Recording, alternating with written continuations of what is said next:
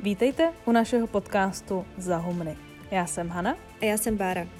My obě máme vystudované mezinárodní vztahy, rádi si povídáme o tom, co se děje ve světě a rozhodli jsme se naše konverzace nahrávat. Tak zhůru Zahumna.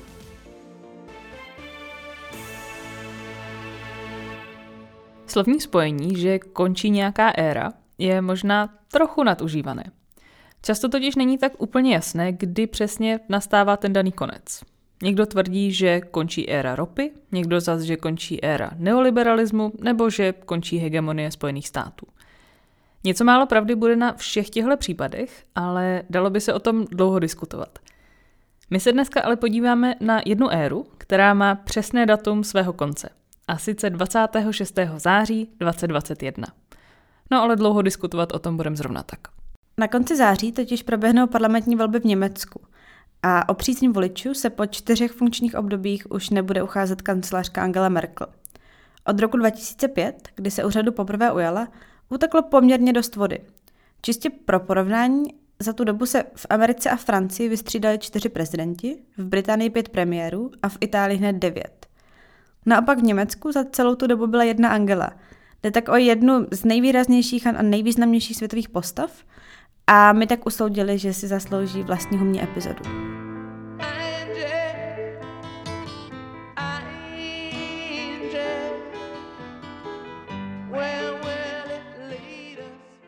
Abychom si to ale nedělali tak jednoduché a jen nepřevyprávěli její CV, použijeme Angelu jako odrazový můstek k obecnějšímu tématu.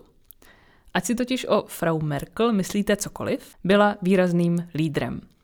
Sice asi ne vždycky nejrazantnějším, jinak by se nezažilo slovo Merkeln, merklování pro nerozhodnost či nečinnost, ale výrazná bez pochyby byla. Proto se dnes podíváme i na to, jak můžeme přemýšlet o lídrech nebo lídrních. Chceme-li používat tohle uširvoucí slovo. A my nechceme. Tak, takže na začátku se pobavíme o lídrech a ženách v téhle roli a pak už se podíváme na politickou kariéru Angely Merkel a nějaké aspekty jejího lídrovství. Dívat se na politiku prismatem lídrů je trochu specifický přístup, protože se soustředíte na konkrétní lidi a máte tendenci přehlížet instituce a kontext, ve kterém se objevují. Ostatně, kdo slyšel naši epizodu Teoretický bufet, kde řešíme různé teorie vysvětlující mezinárodní vztahy, tak si možná pamatujete, že mnohem větší pozornost se věnuje teoriím systémovým. Ty se zajímají o rozložení ekonomické moci, vojenské síly nebo ideí. A teorie, které tvrdí, že třeba válku a mír vysvětlíte rozhodováním jednotlivců, tak ty vlastně v seriózním vědeckém bádání moc místo nemají. Na druhou stranu ani tohle neplatí absolutně. Často se stane, že ten strukturální vývoj, tak říkajíc, doťuknou jednotlivá rozhodnutí konkrétních lidí. Navíc, když mluvíme o někom, kdo byl ve funkci 16 let, jako Angela Merkel, pak opravdu asi lze mluvit o tom, že na Německo i na svět měla zásadní vliv. A navíc skrze osobnosti se hezky vyprávějí konkrétní příběhy a to máme všichni rádi. O lídrovství samozřejmě můžeme přemýšlet různými způsoby. Nám přijdou dodnes užitečné třeba postřehy německého sociologa Maxe Webera, které on schrnul ve své slavné přednášce Politik als Beruf v roce 1919. Politik als Beruf znamená politika jako povolání a je to myšleno v obou významech toho slova. Jednak jako zaměstnání, ale jednak i jako povolání v tom abstraktnějším slova smyslu, že vás zkrátka volá osud. My teď zmíníme jenom krátce tři motivy, které v té přednášce Weber použil. Ten první se týká toho, kdo se na politiku hodí. A Weber říká, že politiku by rozhodně neměli dělat vědci a už vůbec ne ti společenští. Těm totiž trvá věčnost podle něj, než se k něčemu dohrabou. A pořád by své kroky rozebírali a analyzovali a neuměli by vlastně udělat politické rozhodnutí. Mnohem lépe se podle Webera do politiky hodí třeba novináři nebo právníci. Ti jsou totiž zvyklí vymýšlet věci za pochodu a stavit se k věcem čelem. Dalším motivem je podle Webera profesionalizace politiky. Podle něj se v jeho době právě profesionalizovala politika. V tom smyslu, že se z toho stal klasický job, klasická práce. A tohle celé umožnil vznik a rozmach politických stran. Ty jsou podle něj bezduché mašinérie, které pohánějí moderní stát. A dobrý lídr tomuhle rozumí. A nepřipadá si jako, že stojí mimo stranickou politiku.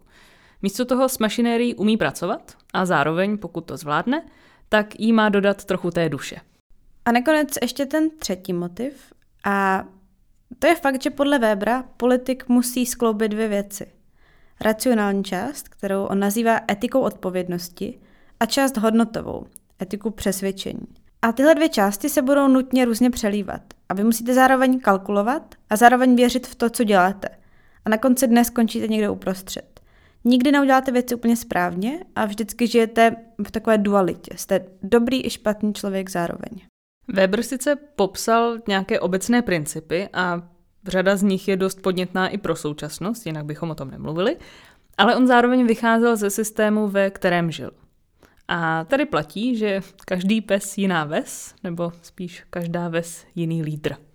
Samozřejmě bude velký rozdíl mezi demokracií a autoritářstvím. Ostatně, když jsme na začátku zmiňovali, kolik vrcholných politiků se vystřídalo během těch 16 let působení Angely Merkel, tak jsme vynechali jednoho politika, který je na vrcholu ještě déle než ona. Je jim samozřejmě Vladimír Putin v Rusku, ale ty důvody jeho úspěchu budou nejspíš o dost jiné. Teď jenom odbočka bokem, ale když jsme u těch psů a Putina, tak je známá historka, kdy Putin na setkání s Merkel v Soči v roce 2007, tak on tam přivedl svého velkého labradora Kony. A spekuluje se, že to udělal na schvál, protože Merkel se psů dost bojí. On v 90. letech jeden pokousal. A Merkel to pak komentovala, že rozumí, že se Putin chtěl předvést jako chlapák. Putin naopak říkal, že, že to nevěděl, že se jich bojí a že pro nich chtěl udělat něco hezkého. No, diplomacie se dá dělat všelijak, ale my se vrátíme teď zpátky k lídrům. Ty rozdíly v postavení politických lídrů najdeme i v rámci jednotlivých demokracií. V zemích s prezidentským systémem, jako jsou Spojené státy, tak bude logicky role jednotlivce nutně mnohem větší. Konkrétně Německo naopak představuje úplně opačný případ. Z historických důvodů má totiž ta novodobá Německá republika systém nastavený tak, aby omezoval moc vrcholných politiků jednotlivců. Za prvé je to federace spolkových zemí, takže tam máme silné jednotlivé premiéry. A nastavení systému vede k tomu, že až na úplné výjimky byly vždy všechny vlády koaliční. Ale i tak se podaří tu a tam někomu scénu ovládnout. A před Angelou Merkel to byl třeba hned po druhé světové válce Konrad Adenauer. Nicméně ten příběh Merkel je zajímavý nejenom kvůli tomu, že se jednomu lídrovi podařilo na dlouhou dobu ovládnout politický systém. Je zajímavý i tím, že ten lídr je žena. Vlastně v historii moderní světové politiky takhle vrcholných političek opravdu moc nenajdeme. A kdykoliv se nějaký takový příběh objeví, tak se hned nabízí debaty o tom, jak to tedy vlastně s ženami ve vysoké politice je. Proč jich je tak málo? Je to tím, že ženy politika prostě nezajímá? No i takové hypotézy jsou a my dvě ženy, co máme politický podcast, tak je musíme zmínit. Jsou ale i jiná vysvětlení. Od překážek pro vstup do politiky typu obtížného skloubení rodiny a dětí s tou prací po diskriminaci a sexismus v politice. Tohle všechno jsou známé otázky a problémy, nicméně v kontextu téhle epizody nám přijde o trochu zajímavější ještě jiné téma. A sice, jaké ženy vlastně jsou političky, respektive jestli jsou jiné než muži. Ony existují dva argumenty, jak by ženy mohly být jiné. Ten jeden říká, že ženy se v politice věnují jiným tématům. Konkrétně víc takovým těm soft tématům, jako třeba sociálním otázkám. A ten druhý argument pak je, že se ženy v politice jinak chovají. Konkrétně, že jsou víc komunikativní, otevřené kompromisu, jsou méně agresivní a tak dále. No, teď by se hodilo říct výsledky nějakých výzkumů. Což je trochu problém, protože těch výzkumů není moc. Protože jednak se úplně nedělají a jednak pořád žijeme v situaci, kdy jsou ženy v politice většinově velmi podreprezentované, takže nemáme dostatečně velký vzorek. Něco ale máme a koho by to zajímalo víc, tak doporučujeme knihu kanadské akademičky Sylvie Baševkiny Women as Foreign Policy Leaders. Jedna oblast, kde můžeme říct, že máme studií poměrně dost, tak ta se týká toho, co ženy v politice podporují. A studie za studii ukázaly, že ženské zákonodárkyně, víc než jejich mužští kolegové, podporují například otázky rovnosti nebo jsou třeba víc zdrženlivé, co se týče použití vojenské síly. Nicméně, teď to musíme zkomplikovat, takhle jednoznačné závěry už neplatí na úrovni žen ministryň nebo dokonce premiérek či prezidentek. A ženy v exekutivě mají na otázky rovnosti, feminismu nebo válčení podle dat naprosto odlišné názory a není tak možné udělat nějaký ze všeobecňující závěr. Setkat se můžeme s argumentem, že aby ženy pronikly do těch skutečně nejvyšších pater politiky, tak musí za své vzít nějaké mužské vzorce chování, na základě kterých ty instituce fungují, protože byly historicky mužské. Jak ale Baševkina ukazuje na studii čtyř významných žen v americké zahraniční politice, tak ty, které prosazovaly víc agresivní přístup, tak ho měly už dávno předtím, než se do vrcholné funkce dostali. A podle ní je tak vlastně napováženou tvrdit, že ženy se ve vrcholných funkcích změní, aby uspěly. Když se podíváme do literatury, ale i na historii nějakých společenských představ o ženách ve veřejném prostoru, tak existuje dlouhá tradice, podle které jsou ženy ve svých názorech mírnější a pacifičtější než muži. Souvisí to i s tisíce let starým rozdělením úkolů, kdy ženy působily v domácnosti a pečovatelství a spojovaly se s nimi vlastnosti potřebné právě pro tyhle činnosti. Za svoji přednost je historicky ostatně často dávaly i same feministky. Například známá americká abolicionistka, tedy bojovnice proti otrokářství, Harriet Beecher Stowe, v 19. století psala, že, teď citace, Cílem ženské politické aktivity je vnést do politiky jemnost a čistotu, kterou ženy projevují v rodinném životě.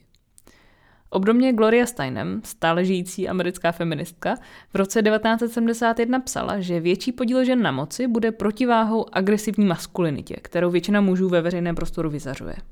Tak opět se nabízí otázka, jak je to doopravdy. A ve prospěch té vyše popsané teorie žen jako nějakých jako mírnějších protikladů mužů tak můžeme dát například některé průzkumy veřejného mínění, ve kterých ženy dlouhodobě vyjadří menší ochotu podpořit vojenské intervence nebo méně podporují třeba výdaje na zbrojení. Tyhle zjištění nebo tyhle průzkumy mimochodem eh, v 90. letech vedly například eh, známého amerického politologa Francise Fukuyamu k obavě, že s tím, jak poroste ženské zastoupení v politice, tak budou Spojené státy méně ochotné použít sílu k řešení konfliktů se státy, které vedou muži. Tak Foucaulta můžeme uklidnit. Existuje totiž i řada důvodů, proč teorii o mírných ženách rozporovat. Řada vrcholných političek ukázala, že se tvrdosti v politice nebojí. Příkladem za všechny může být Margaret Thatcher.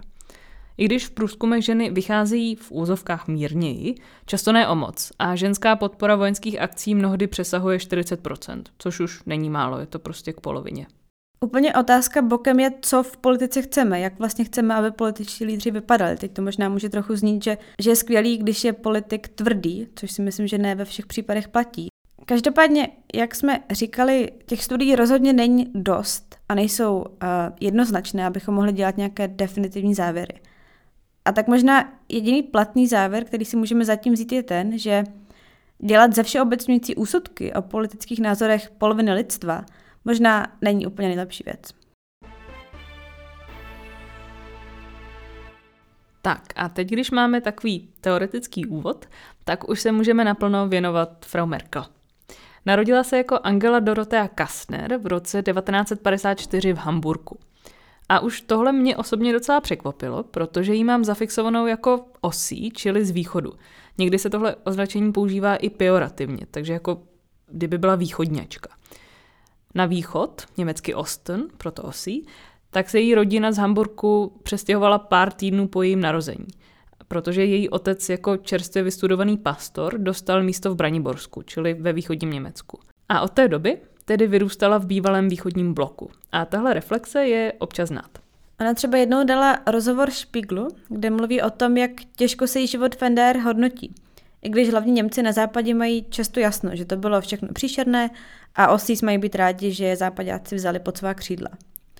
Merkel mluvila o tom, že i v diktatuře se dal prožít dobrý život a i když tam vždycky byl stín ostražitosti před tím státem, tak jim mrzí, že na západě je ta každodennost osobního života na východě vlastně často ignorovaná. Teď bychom se mohli ptát, jak by její život a názory vypadaly, kdyby vyrůstala na západě. Ale v těch omezených podmínkách socialismu si dovedla vybudovat kariéru. Nástrahami minulého režimu proplula se ctí a byť její vyčítáno aktivní členství ve Svobodné mládeži, což je organizace něco jako asi pionýr, tak nikdy nestoupila do SED ani jiné východoněmecké strany a odmítla spolupráci se štázy, tajnou policií. Po střední škole šla studovat fyziku do Lipska, kde potkala svého prvního muže.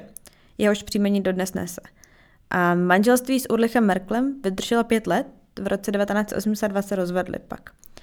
A celou tu dobu Merkel působila v akademii, v roce 1986 získala doktorát A my tady máme napsaný téma její dizertace a to já nechám přečíst Hanku, protože její Němčina je k tomu podstatně líp uspůsobená. Untersuchung des Mechanismus von Zerfallsreaktionen mit einfachem Bindungsbruch und Berechnung ihrer Geschwindigkeitskonstanten auf der Grundlage quantenchemischer und statistischer Methoden. Tak, kdo by to chtěl česky, tak český překlad si dovolím přečíst já. Zkoumání mechanismu dezintegračních reakcí s jednoduchým přerušením vazby a výpočet jejich rychlostních konstant na základě kvantově chemických a static- statistických metod. Tak kdybyste náhodou měli tuhle otázku třeba v nějakém pub quizu, tak nemáte zač. Nicméně, my se vrátíme k její kariéře. Až do roku 1990 pracovala v akademii v oboru kvantová chemie. A v roce 1985 dokonce strávila půl roku v Praze, takže trochu umí česky. Ona totiž Československá akademie věd disponovala, na rozdíl od východního Německa, počítačem IBM a právě ten Angela potřebovala k dokončení svojí dizertace. Tady se mi chce vrátit se k Weberovi, který mluvil o tom, že politiku má dělat politik a ne vědec nebo akademik. Merkel z její vědecké dráhy určitě zbyla chladná analýza a tendence rozebrat každý problém v dlouhodobějším horizontu. Ale na druhou stranu evidentně musí v sobě mít právě i toho rozhodného člověka, co sice umí věci analyzovat, ale v určitý moment se nebojí politické odpovědnosti. Což pro věci není automatické, jak jsme mohli vidět i během pandemie. Čímž se dostáváme k tomu, že se z kvantové chemičky stala politička. Hned po revoluci se v 35 letech totiž na politiku dala. Ještě předtím teda musela být ze sauny, kde ji zastihl pád berlínské zdi.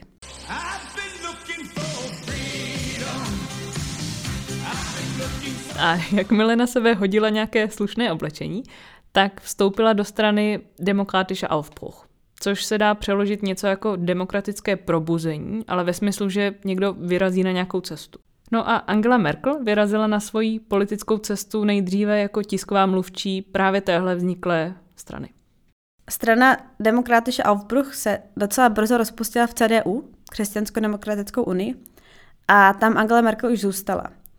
A hned v prvních volbách po znovu sjednocení Německa se dostala do parlamentu a stala se i ministriní pro ženy a mládež ve vládě Helmuta Kohla. Helmut Kohl Poslední kancléř rozděleného a první kancléř znovu sjednoceného Německa byl v jejím životě významná postava. Angela byla jeho chráněnkyně a to dokonce tak, že se jí říkalo Kohls Mädchen, Kohlovo děvče, respektive on sám jí říkal Mein Mädchen, moje děvče. Je otázka, jak moc vřelý vztah to doopravdy byl. Třeba Hans Kundnány, uznávaný expert na Německo, tak na jaře v Talking Politics říkal, že to označení děvče vlastně působilo trochu povýšenecky a že jí Cole možná měl v kabinetu, aby mohl ukázat, že tam je někdo z východu. Ten jakoby vztah mentora a chráněnkyně navíc skončil potom, co se proti němu Angela Merkel postavila, když na povrch vyplul skandál se stranickými financemi CDU. Bylo to trochu jako v nějakém epickém antickém dramatu. Na konci 90. začalo být jasné, že CDU přijímala i nelegální finanční příspěvky a Kohl byl donucen přiznat, že udělal chyby – a celá ta aféra začala stranu táhnout dolů. A Merkel, která byla tehdy generální tajemnicí strany, pak napsala do Frankfurt Allgemeine Zeitung, do novin, dopis, kde Kola tvrdě skritizovala. Kundani to popsal jako moment obrovské opovážlivosti, kterým si Merkel vlastně řekla o roli alfa vlka. O tom dopise údajně nevěděl ani Wolfgang Schäuble, což byl člověk, který byl brán jako přirozený příští nástupce Kola. Nicméně Kohl si myslel, že to věděl, že došlo ke spiknutí No prostě se Kohl a Schäuble začali požírat mezi sebou, nakonec oba rezignovali a do čela vystoupila Merkel. V té době nebyla CDU u moci, protože v roce 1998, mimochodem roky její druhé svatby za Joachima Sauera, tak v roce 1998 je vystřídal u moci Gerhard Schröder v čele SPD sociální demokracie. Nicméně v roce 2005 už do předčasných voleb stranu CDU vedla Merkel a volby taky vyhrála. A v 51 letech se tak stala první ženou a prvním osí v německém kancelářském křesle. Když se znovu vrátíme k Weberovi, tak ona v tuhle chvíli dokázala ovládnout tu bezduchou stranickou mašinerii a dostat se až na úplný vrchol. A teď ji čekala druhá část toho Weberovského úkolu. Se stranickou mašinérií pracovat, ale současně mít duši jako lídr. Jak si Merkel vedla jako kancléřka a lídr, to podrobně rozebereme v další kapitole. Teď už jenom nastíníme, o čem se tam budeme bavit. Kromě toho, že byla německou kancléřkou, totiž z povahy věci často byla tak trochu i tou evropskou. Ať si o tom myslíme, co chceme, tak Německo je prostě klíčový stát v rámci Evropské unie. A německý kancléř hraje obrovskou roli. Merkel tak během své kariéry zažila a musela řešit celou řadu krizí. Finanční krizi a pak krizi eurozóny, uprchlickou krizi anebo ruskou invazi na Krym. A tak se asi není čemu divit, že se řekla, že třikrát kancléřovat stačilo. Potom, co byla zvolena v roce 2013 po třetí, totiž vážně uvažovala nad tím, že skončí. Jenže pak se stalo něco nečekaného. Amerika si za prezidenta zvolila Trumpa. Musel to pro ní být obrovský šok, protože ještě za železnou oponou snila o Americe jako zemi svobody. Dokonce měla v plánu tam hned po odchodu do důchodu odjet. Důchodci v NDR totiž mohli volně cestovat, takže proto. No, ale v roce 2016 místo toho cestuje Amerika za ní. Respektive do Berlína přijel Barack Obama. Ten měl s Merkel výborný vztah, což tak nebylo úplně od začátku. Merkel si totiž dost rozuměla s Georgem Bushem a s Obamy měla pocit, že je to politik na efekt a bez obsahu. Brzy se to ale zlomilo a v roce 2016 za ní jel Obama na svoji poslední zahraniční cestu ve funkci prezidenta. S jedním velkým cílem. Přesvědčit jí, aby neodcházela. Měl za to, že teď to bude Angela Merkel, kdo bude lídrem svobodného světa. A ač určitě po dlouhém přemýšlení, ona tu výzvu nakonec přijala. Jeden německý akademik to dokonce popsal tak, že se stala matkou Terezou světové politiky, protože vyjednávala, naslouchala a byla tím pádem úplnou antitezí Donalda Trumpa. That's why I want to leave this wish with you. Tear down walls of ignorance and narrow-mindedness, for nothing has to stay as it is. A tak se v roce 2017 stává kancelářkou po čtvrté. Po volbách se zároveň otevřeně mluvilo o jejím konci, protože se jí dlouho nedařilo sestavit vládu. V říjnu 2018 pak sama oznámila, že v dalších volbách už nenastoupí. Odešla z čela CDU a začala všechny Němce připravovat na to, že nastává postmerklovská éra. Podle jejího životopisce Ralfa Bolmana by si sama Merkel přála, aby její dědictví bylo, že provedla Německo čtyřmi krizemi. Finanční, eurokrizí, ukrajinskou krizí a uprchlickou krizí. To bylo v roce 2019, kdy už se vědělo o jím konci v politice, ale ještě se nevědělo o covidu. V roce 2021 k tomu tak můžeme přidat ještě pandemii. A Merkel je ženou pěti krizí.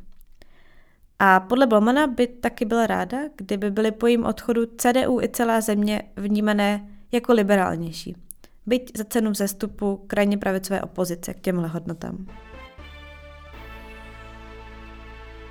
Když jsme se teď dozvěděli něco o životě Angely Merkel, tak se můžeme trochu blíž podívat na to, jaký vlastně byla lídr, protože to nás dneska zajímá především.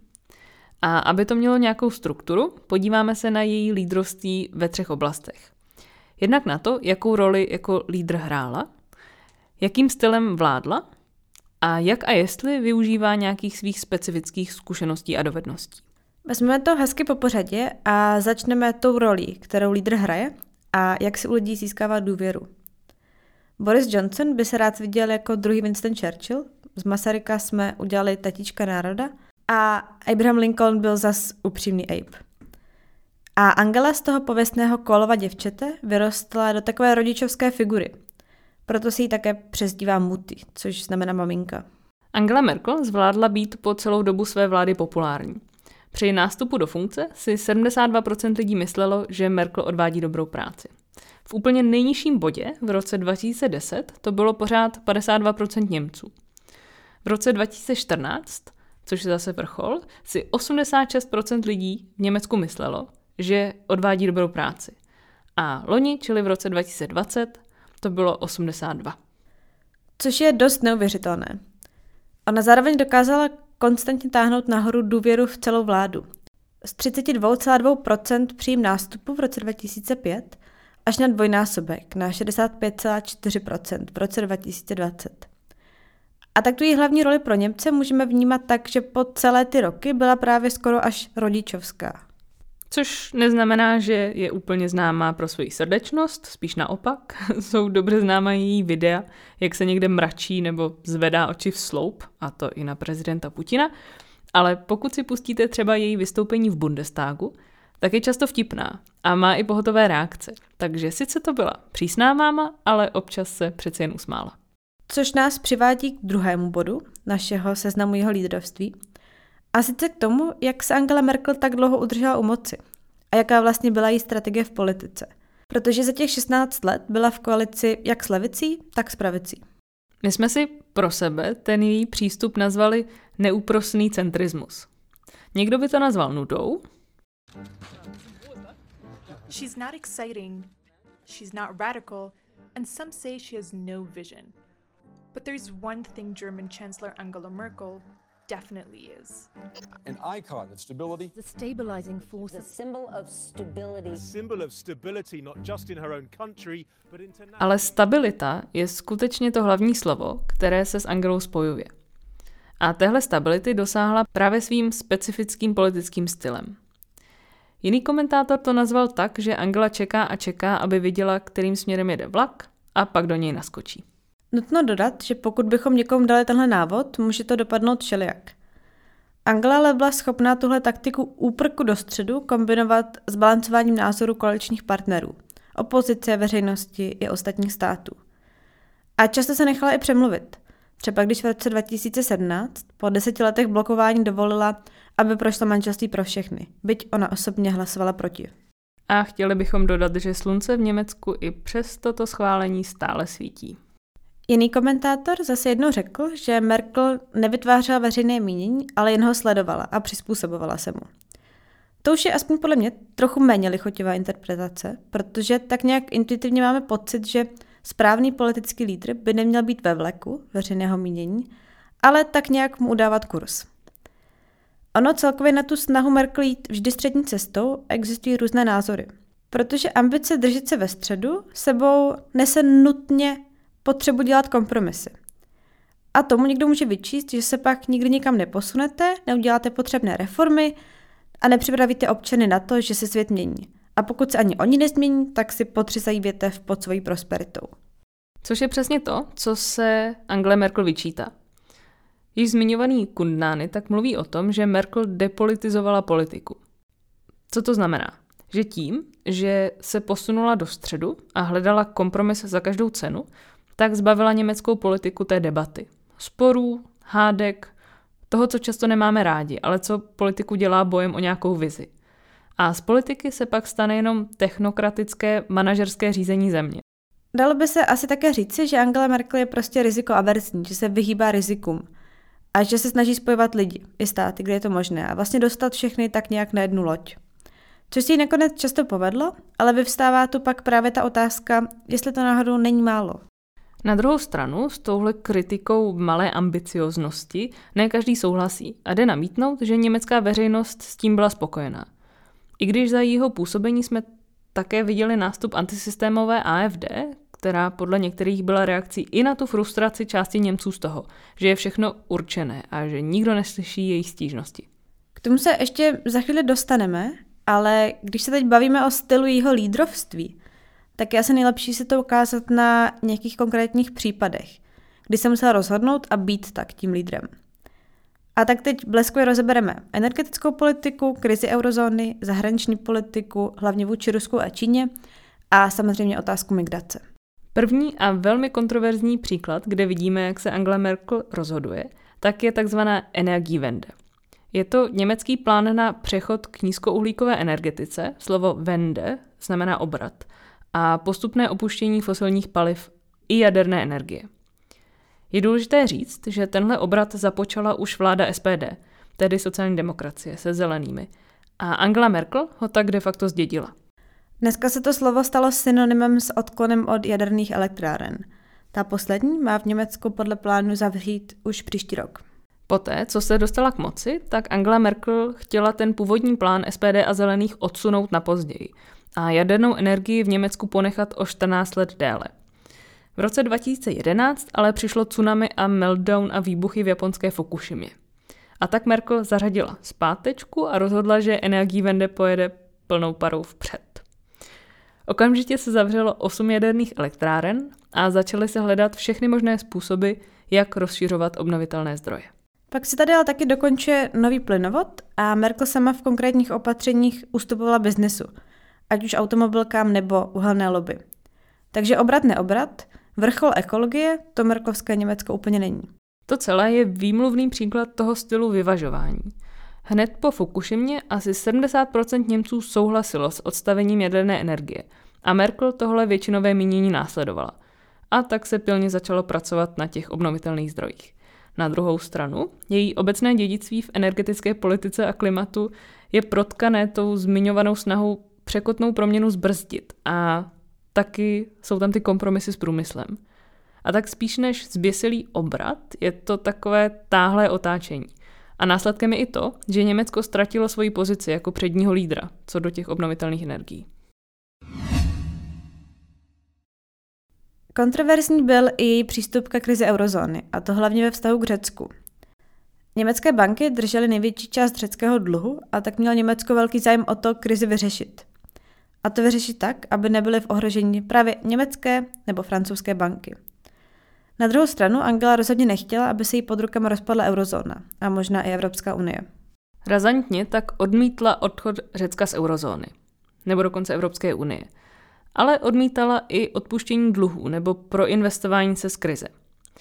Místo toho naordinovala spolu s dalšími hráči, hlavně takzvanou trojkou, což byla Komise, Evropská centrální banka a Mezinárodní měnový fond, jinou cestu. A ta cesta byla takzvaná austerity, tedy škrty a šetření. Z ekonomického hlediska to ale krizi spíše prohloubilo a prodloužilo. A soudružnosti Unie to taky zrovna nepomohlo. Ale dávalo to smysl politicky, protože argumenty typu Nebudeme přece sponzorovat nezodpovědné řeky, prostě fungují. A jestliže se na politiku Angely Merkel díváme pohledem vyvažování a hledání cesty nejmenšího odporu, tak i v tomhle případě to nahrávalo německému veřejnému mínění. Teď se dopustíme trochu zjednodušení, ale v Německu je silná taková tradice jakéhosi šetřivého moralismu, který se v případě krize eurozóny promítl do názoru, že bohatí seveřané byli bohatí, protože tvrdě pracovali a jich Evropy si válel šunky a čekal, že Německo ten mejdan zatáhne. Pro ilustraci třeba v roce 2010 psal nejvlivnější německý bulvár Bild. Řecko, ale i Španělsko a Portugalsko musí pochopit, že tvrdá práce a šetřivost mají přednost před siestou. Neříkáme teď samozřejmě, že tenhle názor měl každý Němec, ale ten sentiment je v zemi velmi silný a ohled by na něj musel brát každý kancléř, včetně Angely Merkel. Když jsme byli u Evropské unie jako takové, tak Angela Merkel si stála pevně za udržováním statusu quo, což znamenalo žádné velké reformy. Existuje ale jedna výjimka a to je loňský pokovidový záchranný balíček a eurobondy. Svým souhlasným postojem nakonec mimochodem určitě velmi potěšila Emmanuela Macrona, který jakožto ambiciozní vizionář musel být z toho jejího normálního merklování asi dost otrávený. Macron do úřadu nastupoval uh, s ambiciozní agendou, jak Evropskou unii posune na nějaký další level a jak budeme všichni hrdí Evropani. A Angela tomu všemu pravděpodobně zatla tipec a na žádné novoty nebyla zvědavá. A tady se vracíme k tomu, jestli ta snaha o kompromisy není málo. Unie se sice nerozpadla, ale ani se nikam příliš neposunula. Mimo jiné i německé veto přispělo k tomu, že se na spoustě místech pořád neudělala žádná zásadní rozhodnutí. Ať už se to týče bankovní unie, migračního paktu nebo nějaké jednotné bezpečnostní strategie. Otazníky se nevyhýbají ani německé zahraniční politice. Pod dohledem Merkel finišuje již ten zmíněný plynovod Nord Stream 2, který vede z Ruska. Ale zase na druhou stranu Německo de facto zachránilo život Alexi Navalnému a po anexi Krymu přesvědčil Evropskou unii k uvalení sankcí na Rusko. Zpátky na tu první stranu spoustu obočí zvedla i na poslední chvíli uzavřená investiční dohoda s Čínou, kterou jste mohli vidět někde pod zkratkou CAI. A přístup k Huawei ohledně výstavby 5G sítí taky nebyl nějak zvlášť rozhodný. Takže Merkel pro všechna prohlášení o lidských právech v praxi uvažuje analyticky i ve vztahu k autoritářům.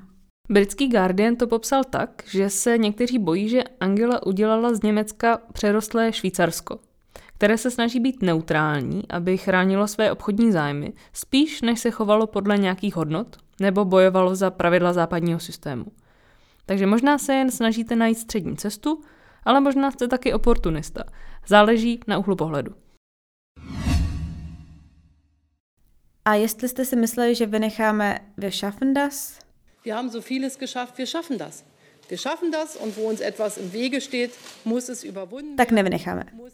I kdybyste se nezajímali o energetickou politiku Německa a geopolitika by vám taky byla šumák, tak jste pravděpodobně slyšeli o jejím rozhodnutí z roku 2015, kdy nezavřela hranice milionu uprchlíků, převážně z Blízkého východu, kteří utíkali v důsledku občanské války v Sýrii. Myslet si, že to bylo čistě sluníčkářské rozhodnutí, nebo že si snad Angela přeje islamizaci Evropy, nebo co ještě dalšího se dalo přečíst na Facebooku nebo v řetězových e-mailech, tak by potom předchozím výčtu jejich rozhodnutí byla chyba. Když se na to podíváme optikou jejího racionálního přístupu, tak nutně musíme přemýšlet nad alternativami, které v té době byly na stole. Zavřené německé hranice by znamenaly totální chaos na Balkáně. A jestli nás dějiny něco naučili, tak to, že chaos na Balkáně nikdy není dobrá věc. Taky by to znamenalo ještě větší tlak na Řecko, o kterém jsme mluvili před pár minutami a které už tak bylo na kolenou. A v neposlední řadě by zavření hranic znamenalo kopanec pro šengenský systém, což by tak krátce po krizi eurozóny mohla být další zásadní rána pro soudržnost Evropské unie. Zavřené hranice by sebou taky nevyhnutelně nesly použití násilí proti lidem, kteří by se je stejně snažili překročit, což Merkel taky nechtěla riskovat. Mluvit v souvislosti s uprchlickou politikou Angely Merkel o pragmatismu a racionalitě pak dává ještě mnohem větší smysl, když se podíváme na to, co se dělo pak. Merkel totiž vyjednala kontroverzní dohodu s Tureckem, aby se uprchlíci nedostávali do Evropy. A podobné v ozovkách Money for Refugees, čili peníze za uprchlíky, tak podobné dohody vznikly i s Libí a Marokem, což nejsou úplně bezpečné přístavy. A to mělo za následek, že nových uprchlíků radikálně ubylo, aspoň v Evropě a Německu. Takže jsme zase skončili někde uprostřed. Zvládneme milion, protože alternativy jsou ještě horší, ale odsud pocuť. Pohledem racionálního politika to celé dávalo smysl, nicméně interpretace tohoto rozhodnutí ještě zdaleka není u konce. Ten okamžik das nebyl zlomen pro Německo, ale i pro celou Evropskou unii. Ta se od té doby stala mnohem víc citlivou v otázkách migrace a doteď vlastně nemáme schod na tom, jak ji budeme řešit. A dotáhnout nový migrační pakt bude mimochodem nejspíš na našem předsednictví příští rok, takže držíme palce. K těm důsledkům konkrétně v Německu eh, narostla krajní pravice. Posílila Alternative für Deutschland, čili AFD, a příznivec krajní pravice dokonce v návaznosti právě na uprchlickou politiku CDU zavraždil hesenského politika Waltera Liebkeho. Což nás vrací na začátek, když se posunete ke středu, logicky necháte spoustu místa na okrajích, ať už nalevo nebo napravo. A protože CDU je pravicová strana, její posun do středu otevřel místo právě na pravé části spektra. Už jsme to naznačili, právě tenhle prostor obsadila AFD. V dnešní debatě se spojuje právě s otevřením hranic a otázkou uprchlíků, což se stalo hlavním tématem strany. Ale AFD vznikla už předtím, jako strana několika konzervativních profesorů, kterým se nalíbilo euro a evropská politika. A dost možná i ta německá politika, kde se nebojovalo. Kam se tenhle celý systém bude hýbat dál, to uvidíme. Protože ten pohyb do středu táhla právě Angela Merkel jako lídr. A je otázka, co se stane, až z toho systému odejde ona dominantní figura, která ho do velké míry vytvořila. Tak teď snad máte aspoň přibližný obrázek toho, jaká je Angela Merkel ve svém úřadu. Ve finále měl asi pravdu ten Weber, když říkal, že politik je odsouzený k tomu být dobrý i špatný člověk. Merkel dělala kompromisy, hledala střední cestu a dívala se na problémy s chladnou racionalitou. No a teď je na čase položit si tu třetí otázku. Už jsme se ptali na roli a styl v politice a teď ještě zbývají nějaká ta její specifika. A tady se samozřejmě nabízí jedna věc. Je totiž žena. Čím se dostáváme k poslední části téhle naší případové studie lídrovství, a sice k jejím specifickým zkušenostem nebo perspektivám. Už jsme trochu naznačovali, že její vědecké vzdělání a zkušenosti se propisují do jejího analytického přístupu k problémům a ke krizím. A že její východoněmecký původ dává punt spojky mezi starým a novým Německem. Teď se tak podíváme na to, jak Merkel nakládá se svojí genderovou rolí. Začneme nejvíc stereotypně, jak to jde, a sice u toho, jak pracuje se svým zevnějškem. Merkel je známá svými kostýmky, často se třemi knoflíčky, A nejedno médium se pozastavilo nad tím, že recykluje outfity a že její kostýmky vypadají skoro až jako uniforma. Což teda není úplně náhoda, protože má dvě dvorní designérky. Bettinu Schönbach nebo Anu von Griesheim. I na slavnostní příležitosti tahle saka nosí jen kalhoty vymění za dlouhou sukni. Kabelky má mimochodem většinou od firmy Longchamp. A musíme říct, že už to, že tady zmiňujeme její designérky, tak naznačuje, že na političky se pozornost upíná právě i tímhle směrem, na rozdíl od mužů. Obleky snad kromě toho v pískovém odstínu Baracka Obamy, který on si kdysi vzal pískový oblek a Fox News toho udělali obrovský skandal, tak tohle téma se u mužů zřídka kdy propírá. Takže to je první věc. Žena v politice a ve vrcholné politice obzvlášť si asi musí být vědomá toho, že na ní prostě bude pohlíženo jinak a chtě nechtě s touhle pozorností musí pracovat. Obecně je asi naivní si myslet, že ženy v politice tenhle aspekt můžou ignorovat. Angela má snad každý odstín kostýmku, na který si vzpomenete. A není pochyb o tom, že svůj styl velmi vědomě používá a využívá. Třeba když má na sobě zelenou, tak chce ukázat kompetenci a svoje konzervativní kořeny. Zelená prý také uklidňuje, takže se hodí na komunikování nějakého konfliktního poselství. Modrou zase ráda nosí na návštěvy v zahraničí. Modrá má ukazovat vyrovnanost a přímočarost, což je obraz Německa, který sama chce projektovat. Zároveň má modrá znamenat lehký distanc, korektní vystupování a důležitost, což se taky hodí, pokud nejste na domácím hřišti. Ještě tady zmíníme jeden moment, a sice když Merkel v roce 2008 měla v opeře v Oslu šaty s výstřihem. No big deal, řeknete si, ale její odvážná roba s odhalným dekoltem skutečně obletěla Evropu a dostala se na titulní strany novin. Stejný problém relativně nedávno měla třeba finská premiérka Sana Marin, když se nechala vyfotit v kostýmku. Ale pod zapnuté, si nevzala vůbec nic. Je to zkrátka minové pole. Kostýmky jsou málo ženské, výstřih je zas moc, prostě se nezavděčíte nikomu. Ale jako žena lídr s tím evidentně musíte počítat. Ostatně sama Angela k tomu poznamenala, že muž může bez problému nosit stejný oblek stokrát po sobě, ale pokud si já vezmu čtyřikrát za dva týdny stejné sako, dostanu záplavu dopisů. A dodala, že jako politik musíte umět tyhle věci prostě přijmout. A tady se nabízí otázka, jestli byste, když už se do té vedoucí pozice dostanete, neměli bojovat za trochu jiný, lepší svět. Angela Merkel si tahle otázku pochopitelně asi kladla, ale nikdy nebyla vnímána jako někdo, kdo se stotožňuje s tím feministickým pohledem na svět. A sama o sobě jako o feministce nikdy mluvit nechtěla. A tady teď ale musíme udělat zásadní aktualizaci let letoucích výkladů Angely Merkel, protože asi tři dny naspátek, 8. září 2021, Angela Merkel na úplném konci své kariéry vypustila úst slova ano, jsem feministka. Pak ještě vysvětlila, že feminismus udělal pro ženy mnoho a že ona si nechce nárokovat příliš mnoho zásluh, ale jestli se bavíme o rovném postavení žen a mužů ve všech aspektech života, takže feministka je. A stejně tak by měli být i všichni ostatní. A my vám tenhle historický obrat pustíme, i když v Němčině.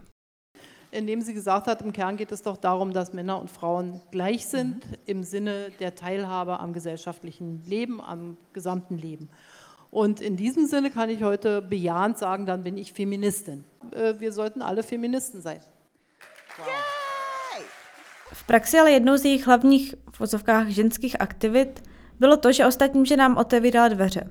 Tahle role jí byla rozhodně bližší. Dveře tak otevřela třeba své ministrině obrany a aktuálně předsedkyně Evropské komise Ursula von der Leyen, nebo třeba své zamýšlené nástupkyni Annegret Kramp-Karrenbauer. V komentáři ve Špíklu ze srpna 2019, eh, který má fotku právě těchto tří žen, tak oni tam píšou, že politika s více ženami sice neznamená automaticky ideální svět, ale že je to svět aspoň normálnější. Na druhou stranu zablokovala snahu vlastní strany zavést do parlamentu kvóty a taky nebyla nějak známá tím, že by se zaměřovala čistě na ta ženská témata. A nebo tlačila opatření, která by výrazně pomáhala ženám.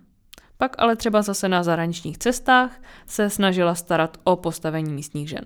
Působí to zkrátka dojmem, že jí to téma prostě nepřipadá úplně stěžení, ale zároveň určitě není lhostejné. Nicméně k tomu, že její zvolení samotné je pro ženy krok vpřed, kdy si řekla, že jedna vlaštovička jaro nedělá. Tak snad bude víc vlaštoviček. Epizodu natáčíme těsně před německými volbami, takže ještě nevíme, kdo Angelu Merkel pravděpodobně nahradí. Ale do určité míry nám to dává trochu svobody a nehrozí nám hindsight bias, neboli já jsem to věděl efekt. Epizodu je totiž příhodné ukončit tím, jak se hledá nástupce takového výrazného lídra. Krátká odpověď, těžko. Jak už jsme zmínili, Angela oznámila svůj záměr skončit v politice už v roce 2018. Od té doby se ale její straně CDU stále nepovedlo doopravdy vyřešit tenhle nástupnický problém. Angela sama de facto vybrala už zmíněnou Annegret Kramp-Karrenbauer, ministrině obrany, které se přezdívalo Mini Merkel. Ale ta zaškobrtla hned při prvním stranickém průšvihu a tak zůstává jen ministriní. Místo toho se CDU po tuhém vnitrostranickém boji na poslední chvíli rozhodla do voleb vyslat Armína Lašeta, premiéra státu Severní Poryní Vestfálsko, který je takový neurazí ani nenatchne. Není to problém jenom současné CDU a Merkel. Často se to stává, když máte výrazného lídra, že prostě vyplnit prostor po něm pak je složitý pro tu stranu. Třeba Konrad Adenauer místo toho, aby si stál za svým odchodem, tak ho neustále posouval a oddaloval, protože měl pocit, že ještě nikdo není připravený tu jeho o přístupu zaplnit, tak tam zůstane ještě o chvilku díl. A že Angela v tom politickém systému zanechává dost velkou díru, tak o tom svědčí i fakt, že se vlastně dva ze tří kandidátů na kancléře stylizují právě do ní. Kromě Armina Lašeta, který je logický nástupce v rámci strany, to dělá i předseda současného koaličního partnera SPD, sociální demokracie, Olaf Scholz. Ten o sobě tvrdí, že jako současný minister financí je skutečným dědicem Angely Merkel. A taky se nechal vyfotit, jak dělá slavné Merkel gesto s rukama do jího typického iluminátského trojuhelníku, nebo jak to nazvat. To sama Merkel razantně odmítla a byla se nebo podpořila Lašeta, ale je to zajímavá strategie ze strany Šolce. Naopak třetí lídr, Annalena Baerbock, předsedkyně zelených, se proti Merkel celkem vymezuje. Ale zase je to žena, takže teoreticky je tu šance na druhou vlaštovičku. Každopádně teď ještě nevíme, jak to dopadne a sami jsme zvědavé. Poslední poznámku ale budeme mít k tomu, že nejenže nevíme, kdo vyhraje, ale my ani nevíme, jak by všechny tyhle tři kandidáty funkce kancléře či kancléřky ovlivnila. Samotné Angle Merkel na začátku jejího kancléřování bylo vyčítáno, že je nevýrazná a že nemá vizi. No a kde je teď? Jsou o ní humna, že? A to samé je teď třeba vyčítáno Lašetovi. Takže, jak se říká v Bruselu, we will see. Tak a teď už se dostáváme k závěrečné části naší epizody, kdy nabízíme tak trochu náš osobní pohled na téma, o kterém jsme se bavili. Já začnu. Já jsem se zamyslela nad jednou věcí. A sice já jsem se během tvoření epizody v rámci rešerše ptala svojí mamky, která je Němka, co si o Angle Merkel myslí. A ona řekla něco ve smyslu, že jí vlastně fandí, protože když se tam udržela tak dlouho, tak přeci musí dělat něco dobře což je asi rozumná úvaha. Protože ve finále, pokud jste lídr v demokracii, tak vaším úkolem je přesvědčit voliče, aby vás volili, abyste mohli tím lídrem být i dál. No a my jsme celou dobu mluvili o tom, co pak Angela reálně dělala v úřadu. Vůbec nám ale nepřišlo zásadní mluvit o tom, jak se chovala v kampaních. Což by mělo teoreticky možná být druhořade, protože má přeci rozhodovat to, jaký ten člověk reálně je a jak reálně řeší otázky a problémy. A Angela to možná ani řešit nemusela, protože to pak řešila heslem Vždyť mě znáte, si kennen mich. Ale jakožto člověk zainteresovaný v aktuálně proběhající kampani u nás v Česku, tak si kladu otázku tohohle rozporu mezi tím, jaký člověk reálně je, nebo jaký by byl v daném úřadu, a jestli vlastně dostane šanci to ukázat. Protože před volbami je potřeba trochu jiného skillsetu, trochu jiných dovedností, než v úřadu samotném. Což je myšlenka, která teď nemá úplně rozuzlení, jenom je to něco nad tím přemýšlím, ale když to vztáhnu právě na Angelu, tak štemplem kvality dobrého lídra mimo jiné asi je, že může říct, vždyť mě znáte a ono to funguje. Za mě asi nejspornější část téhle epizody, respektive pasáž, kde bychom mohli nejdíl debatovat o tom, jak to vlastně celé bylo, tak byla ta prostřední, kde jsme se bavili o jejich kontroverzních rozhodnutích.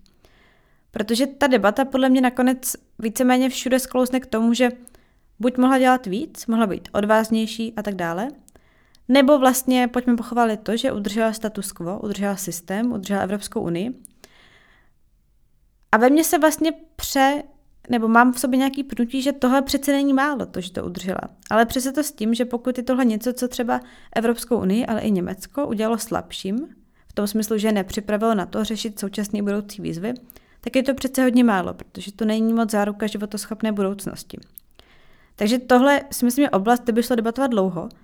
Co ale podle mě na debatu není, tak je to, že podle všeho, co víme, tak Merkel z úřadu odchází jako slušný člověk.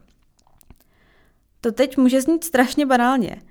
A ono to vůbec nemá co dočinit s politikou, ale podle mě si obecně málo umíme představit, jak hrozně náročná na udržení charakteru politika je.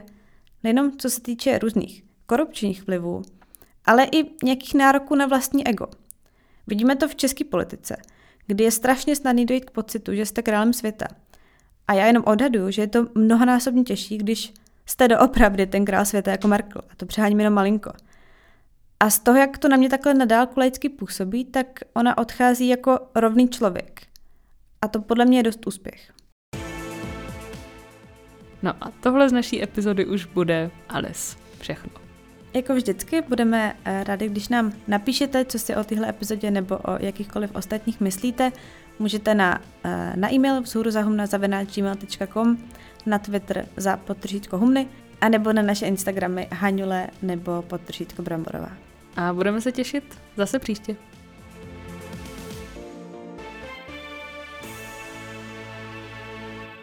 Jak řekneš příště na poslech?